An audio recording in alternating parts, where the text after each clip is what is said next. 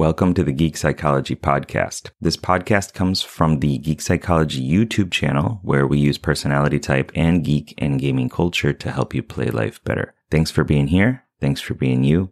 And I hope you enjoy the show. It does not do to dwell on dreams and forget to live. Remember that. Albus Dumbledore.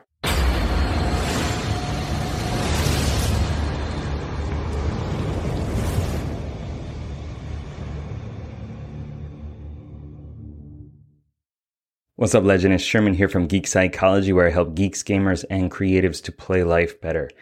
Uh, this was one of the quotes that I pulled that I've been putting in my, my social feeds and Instagram and stuff like that, which you should follow if you haven't yet. We're, what am I at? Like a, a thousand plus right now. So that's pretty cool.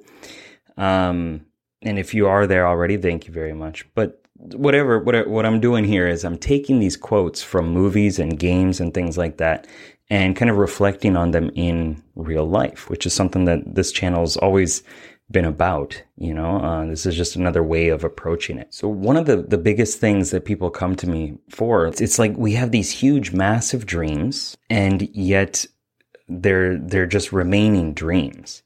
Like someday I'll be able to do this you know, uh, in in a few years, this is what I'm going to do, or you know, when I'm older, I, I want to live in a cabin in the woods, or you know, I want to be working for the the UN and helping people and traveling around the world. But there's a lot of like, there's a strange tapping noise in my house, and I'm not sure what it is, but I'm gonna ignore it for a little while, and then we'll see what happens.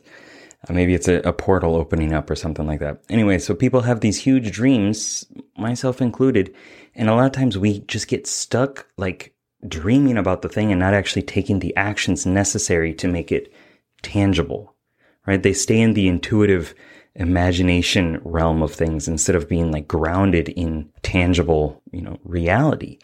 And it's really hard to take those steps. I understand. It's really hard to like, to switch because when you, when you have these amazing dreams and these big goals and aspirations and this idealistic nature, you start to like kind of feel satisfied with the dream, with the end goal, with like you, you see yourself doing the thing or you're feeling embodied, right? And you're just like, I, I've got it.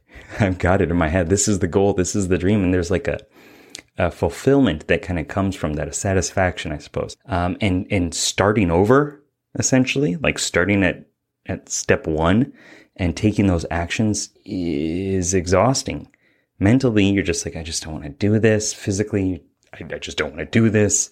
Emotionally, I just don't want to do this, right? Like I just, I want it already to be there. And that's just not how things work, obviously. So what are you going to do with that? What are you going to do with that information right there? Well, one of the biggest things, like when I start to feel like I need to think about something a, bit more, I need to plan it more. Um, I've kind of trained myself that like that's the time that I need to take an action. That's the time that I need to just say, I, I don't know what's next, but I'm going to take whatever that next step is. I'm just going to do something that's going to get me a bit closer to the goal in some way. And that builds momentum. That builds this, this like progress going forward with whatever it is that I'm, I'm attempting to do, right? Instead of just thinking about it, instead of planning and trying to make it perfect, just go for the minimum viable product or just do, do something. Just take an action that's going to get you closer to that goal in some way. So I want you to think about your goal, whatever it is. I'm, sure you have plenty of them and, and check, are you really like, are you actually taking the steps to get there? Are you taking the actions necessary to get yourself closer to that goal? If you're not, then just do something. What is the, the smallest, simplest thing that you can do that will help you make progress towards your goal and then do it. Easier said than done. Yes, that's true, you know, but you actually have to do the thing in order to get the goal. Um, and if you're still not feeling motivated enough to do it, one of the things that I always tell uh, clients and in the the coaching groups, group calls and stuff like that is like make it extremely emotionally compelling. Make it so like you have to do this thing or your life is ruined and you're ruining other people's lives because of your inaction. For me, that, that gets me doing stuff.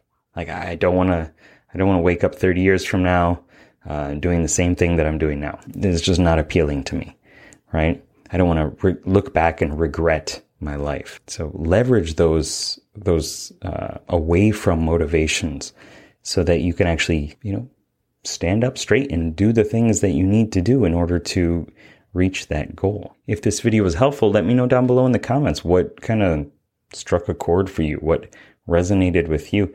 And as always, like, subscribe, share this with somebody else that it could help, and watch this video over here. Bing, bing, bing, bing, bing, bing, bing, bing. See ya. Bye. Thanks for listening, and I hope you got something out of it. I know that by listening to this podcast, it means that you're ready to take your life to the next level, and I'm so excited to help you do it. Whether you're struggling with anxiety, lack of motivation, or you're just looking for your spark and purpose, I have many courses and a one-on-one coaching service available to you to help you get out of your own way and be happy. So head on over to geekpsychology.com to get started. See you there.